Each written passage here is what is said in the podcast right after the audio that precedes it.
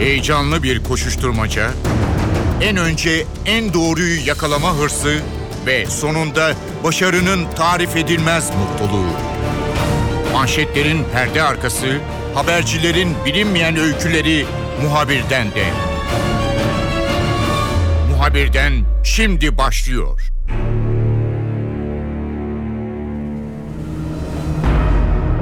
Muhabirden de seçim gündemine bakmaya devam ediyoruz. Bu hafta N T V program yapımcısı Ahmet Yeşiltepe bizimle olacak. Ahmet uzun zamandır tanıdığı bir kente gitti, Urfa'ya gitti. Bölgedeki kazı çalışmaları, kültürel etkinlikler ve birçok önemli konuda daha önce Ahmet yine bu kente gitmişti ve haberleştirmişti, programlar yapmıştı. Bu kez seçim için Urfa'daydı. Ahmet Yeşiltepe bizimle olacak, notlarını paylaşacak. Muhabirden başlıyor, ben Kemal Ürterim.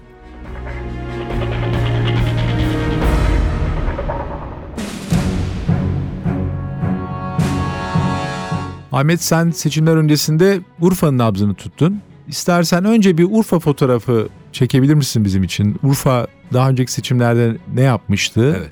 Bu seçimlerde nasıl bir hava var? Ve hangi parti öne çıkıyor? Hangi seçmen ne taraftan yana? Yani Şanlıurfa olağanüstü güzel bir kent. Öncelikle onu söylemeliyim. Ben on sene içerisinde yaklaşık beş defadır gidiyorum oraya. Özellikle Göbekli Tepe eksenli programlar yapıyorum. Bu senede seçim nabzı programı için özellikle rica ettim Şanlıurfa'ya gitmeyi. Hem kentin siyasi dokusu konusunda az çok bilgi sahibiyim, hem de dediğim gibi kültür, tarih dokusu beni çok cezbediyor. Olağanüstü güzel bir kent. Yani zaman durmuş. Ama tabii çok hararetli de bir siyasi çekişmenin yaşandığı bir kent. Son on iki yıla baktığımızda, on üç yıla baktığımızda Türkiye'nin genelinde olduğu gibi aslında belki öyle söylemek lazım. Şanlıurfa AK Parti'nin kalesi. Ama ve lakin bu seçimler biraz H D P'nin baraj meselesiyle ilgili daha çekişmeli bir yarışa sahne olacak gibi görünüyor. on iki milletvekili çıkarıyor Şanlıurfa.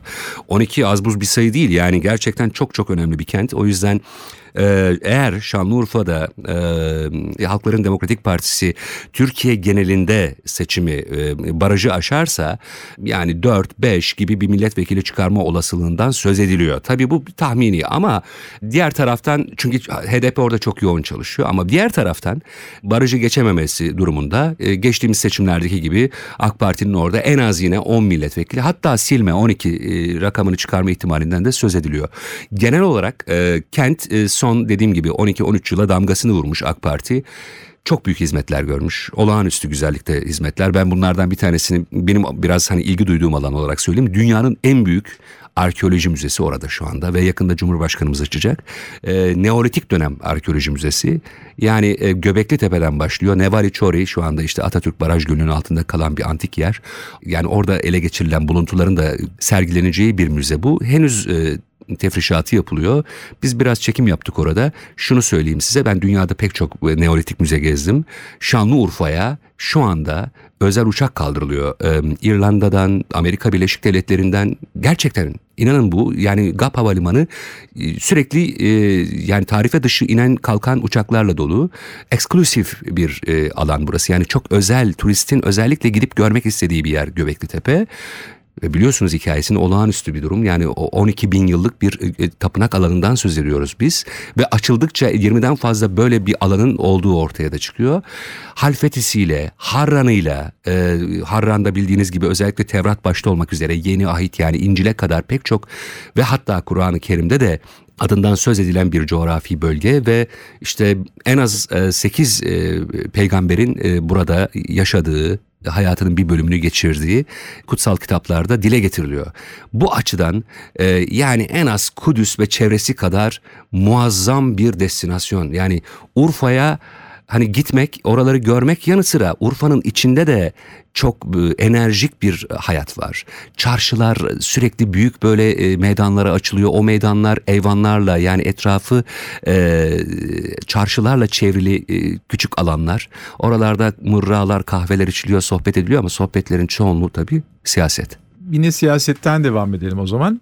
Program içerisinde biz farklı yerleri gezen arkadaşlardan yine izlenimler alırken, sanıyorum bölgesel olarak milletvekili adaylarının insanlarla iletişim kurma yöntemleri var. Evet. Şimdi İstanbul Büyükşehir ve burada daha geniş bir seçim bölgesi olduğu için veya daha çok insanların hani kahveler veya başka şeyler çok fazla yoğun değil. Belki de iletişim olarak işte belki interneti kullanıyorlar veya işte erişebildiği kadar yüzde temas gerçekleşiyor. Belki doğuda farklı bir yöntem izleniyor olabilir. Ege'de başka bir yöntem, Karadeniz'de belki daha farklı bir yöntem.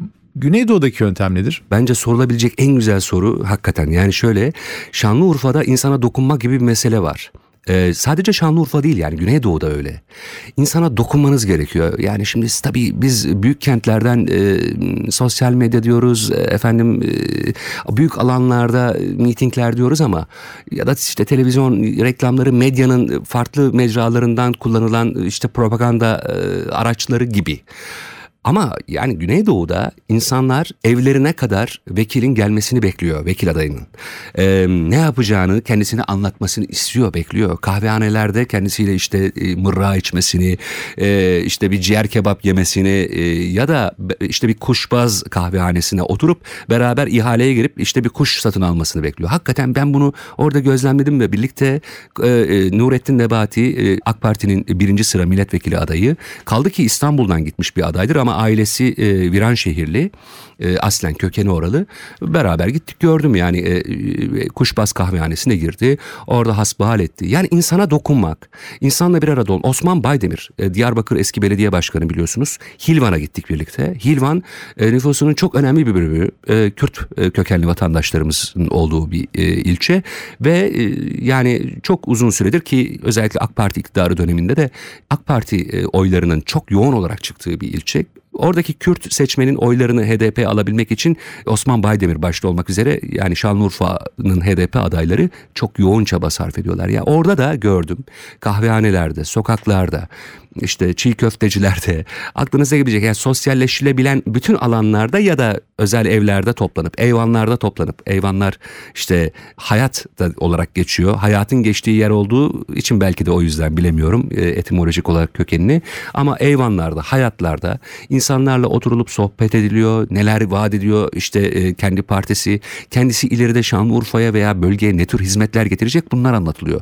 Urfa'nın tabii çok muazzam bir yeraltı zenginliği, yani kültürel zenginliği var, onu söyleyelim. G A P tabii ki önemli bir aşama, e, çok önemli sorunların halledilmesi konusunda.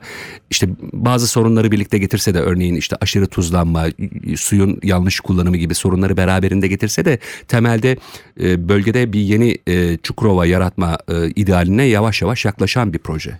Ama tabii sorunlar var. Güneydoğu denince akla genelde hep arkasından bu aşiretlerin siyaset üzerindeki evet, rolü de hani bir Çok cümle güzel. olarak devam eder. Şimdi bu seçmenin adayı evinde görmek istemesi, birebir evet. onunla iletişime geçmek istemesi sanki bizim bu yetmişlerde, ellilerde, altmışlarda bildiğimiz Güneydoğu seçmenin pek refleksine benzemiyor. Hani şöyle düşünülürdü, bir aday gösterir bir aşiret ve o aday da kazanır. Doğru, yani doğru. Öyle kimseye eyvallah demesine de pek gerek yoktur gibi, ama burada Yok, hani gel bir göreyim seni falan demeye başladığına göre doğru. bir farklı bir tercih mi var, yoksa orada bir kırılma mı olmuş? Kırılma olmuş. O kırılma e, tabii feodal yapı külliyen yerle yeksan oldu demek tabii ki mümkün değil. Hala e, aşiretlerin, akrabalık ilişkilerinin, sülale bağlarının e, yani bir etken olduğunu biliyoruz. Şanlıurfa bu konudaki en güçlü kentlerden biri. Amma ve lakin bir kırılma olmuş. Nasıl bir kırılma? Artık refahın nispeten nispeten diyorum, eşit bir şekilde dağıtılma gayreti, e, kalkınmanın bölgeye yavaş yavaş girmesi, e, G A P gibi projeler. Tabii ki çok büyük bir sorun var. Hemen onu özellikle belirteyim. O aşiretlere döneyim. E, mevsimlik işçi meselesi Şanlıurfa'nın en büyük sorunlarından birisi. Hala Adana gibi Ege bölgesindeki bazı büyük kentlerde e, tarım, mevsimlik tarım işçisi olarak Şanlıurfa'dan çok sayıda e, aile o bölgelere gitmek zorunda kalıyor. Yani istihdam sorunu var pek çok kentimizde yaşandığı gibi, ama doğru yatırımlarla ve girişimci ruhla belki yapılabilecek bir şey bu. Şimdi Bucak aşireti Şanlıurfa'da çok etkili ve çok önemli. O kadar enteresan ki şimdi Şanlıurfa daha önce Bucak aşiretinin göstermiş olduğu adaylara kısmi olarak destek vermiş. Bucak aşireti de zaman içerisinde siyasetin bir takım zorlamaları veya artık dayatmaları ya da çağdaş yaşamın getirdiği bir takım kısıtlar veya hani gereklilikler sonucu biraz kendini geriye çekmiş ve köylüyü biraz ya da akrabaları demek doğru olacak nispeten serbest bırakmış. Şimdi e, serbest bırakma diye bir şey yok. Artık vatandaş, yani Bucak ismi olan, Bucak soyadını taşıyan ya da aileye kan bağı ya da işte bir şey şekilde bağı olan bütün insanlar Bucak aşiretinin almış olduğu temel kararların dışında hareket etme cesaretini gösteriyorlar. Bu bir tabii cesaret derken bunun bir uygulaması şeyi yok yani karşılığında bir cezai müeyyidesi yok tabii ama ve lakin akrabalık ilişkilerine zediliyor falan. Şimdi temel olarak burada bu seçimde çok orijinal bir durum var. Ali Murat Bucak Cumhuriyet Halk Partisi'nin birinci sıra adayı. Yanı sıra Fatih Bucak kuzeni o da bağımsız aday. Şimdi burada dengeleri nispeten değiştirebilecek yaklaşık bir işte altmış altmış beş bin oydan söz ediliyor. İşte yirmi bini e, Fatih Bucak'a geri kalanı e, Ali Murat Bucak'a gidebilir deniliyor. Ama ben gördüm ki iki Bucak'ta çok yoğun çalışıyorlar. Yani bu iş artık öyle e, eskisi gibi gidin oyunuzu atınla olmadığı aşikar. Artık e, vatandaş kendi iradesiyle oyunu kullanıyor. Bucaklar da böyle. E, bucakları arasındaki bu çekişmenin e, Cumhuriyet Halk Partisi'ne eğer H D P seçim barajını geçerse Cumhuriyet Halk Partisi'nin yani çok küçük bir ihtimal de olsa bir adayı meclise gönderme ihtimalinden sürekli söz ediyor oradaki yerel siyasi gözlemciler.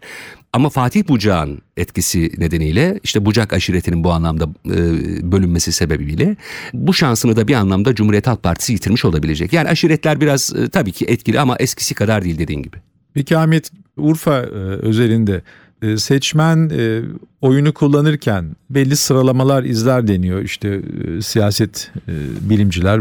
Bu parti bağlılığı onu hani tek karar verici gibi bazen algılıyoruz ama onun dışında insanların belki de bu tür seçimlerde e, öncelikli olarak beklentisi kendi günlük hayatını e, etkileyecek, yaşadığı kentteki e, yaşam kalitesini yükseltecek, belki ekonomik olarak onu destekleyecek e, bir takım beklentileri de ben öne çıkabileceğini düşünüyorum. Evet, yani evet. Önce partim sonra ekonomi değil, belki de önce ekonomi sonra partim diyordur. Evet, bilemiyoruz. Var tabii, hani önce iş tabii. bulayım da sonra partiye bakayım da diyebilir. Evet, evet. Urfa'da parti ayırmaksızın insanların ortak seslendirdiği ve siyasetten beklediği ve seçim sonucundan beklediği neler var? Çok temel bir konu var. Elektrik kesintileri.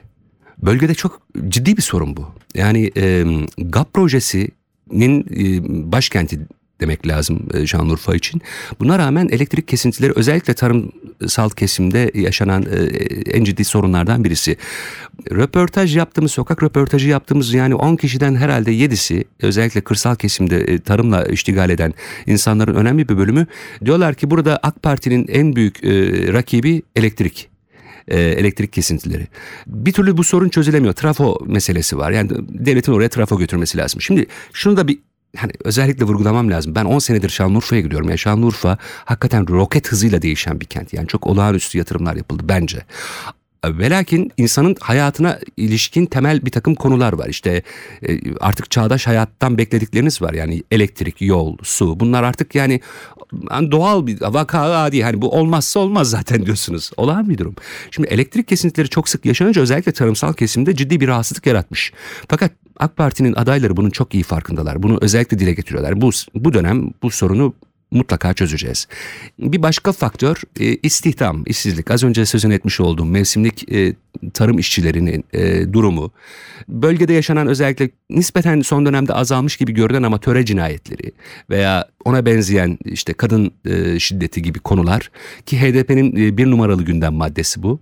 Ama işin ilginç tarafı AK Parti'nin dördüncü sıradayı Mazhar Bağlı, Profesör Mazhar Bağlı, sosyologtur kendisi. Belki hatırlarsınız Bilgeköy katliamı sırasında gündeme geldi. Bölgeyi çok iyi tanıyan, Halfetili bir aday, Birecikli ve yani o konuyla ilgili projeleri de olan bir isim.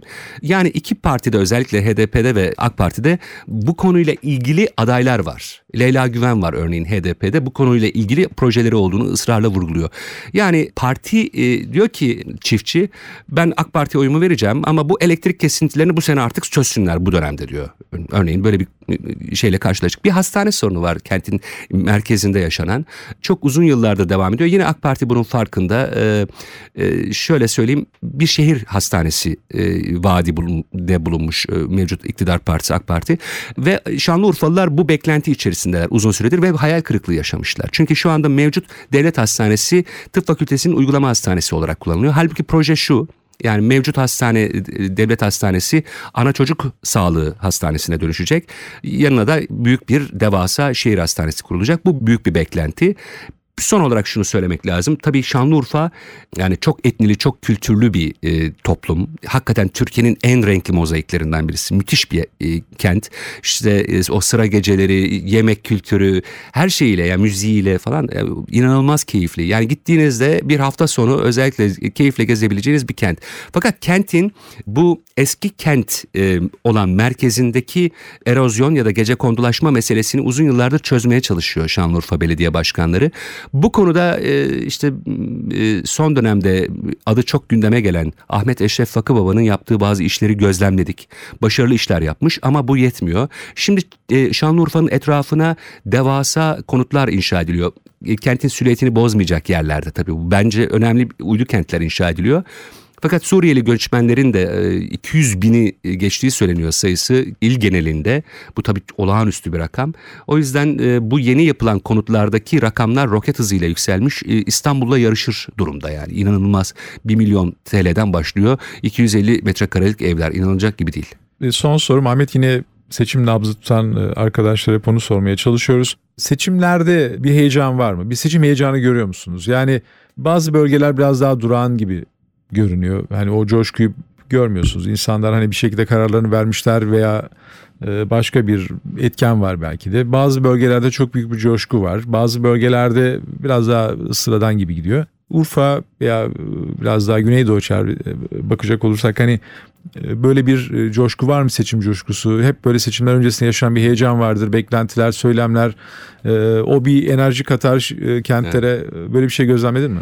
Yani demokrasi şenliği ya da bayramı görüntüsü o, o adaylarda var, işin ilginç tarafı. Çünkü Şanlıurfa'daki vitrin epey bir değişmiş. Ee, tabii ilk defa e, meclise girme heyecanı içerisinde olan adaylar çok heyecanlı, çok iyi niyetli. E, hemen hepsi farklı partilerden, çok farklı kesimlerden insanlar bir araya gelip el ele sıkışıp yan yana yollarda yürüyorlar, gördük yani. Bu çok güzel bir manzara. Yani Türkiye'nin de ihtiyacı o hissettiği bir manzara. Ama sokaklarda insanların öyle çok da bu şenliğe katıldığı söylenemez. Şu an Urfa'nın genel yapısı itibariyle biraz bir ağır bir kent. Ee, ama her tarafta bir işte o klasik görüntüyle, yani bayraklarla donatılmış müzikler, arabalar falan. Ee, Urfalı e, yani Urfa bağlamında söylüyorum. Urfalı aslında biraz da Türkiye genelindeki sonuçları bekliyor. Çünkü Türkiye genelindeki sonuçlar doğrudan Şanlıurfa'nın sonuçlarını etkileyecek. H D P'nin barajı geçmesi halinde buradan çıkarılacak milletvekili sayısı çok önemli Şanlıurfa açısından. O yüzden Şanlıurfa'da aslında biraz ya da o bölgede, Mardin'de, Diyarbakır'da sanki ya bu coşkuya katılmak kadar büyük bir heyecanla acaba Türkiye geneli sonuçları nasıl olacak, bu bize nasıl yansıyacak, bu böyle bir meraklı bir bekleyiş var. Orijinal bir tablo varmış, evet. Urfa'da.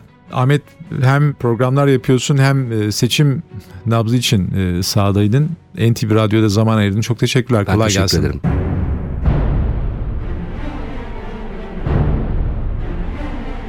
Muhabirden de bu hafta N T V program yapımcısı Ahmet Yeşiltepe bizimle birlikte oldu ve Urfa izlenimlerini paylaştı. Ben Kemal Ürterim. Muhabirden de yeniden görüşmek üzere. Hoşçakalın.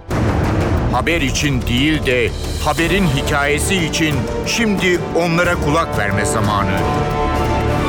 Muhabirden N T V Radyo'da.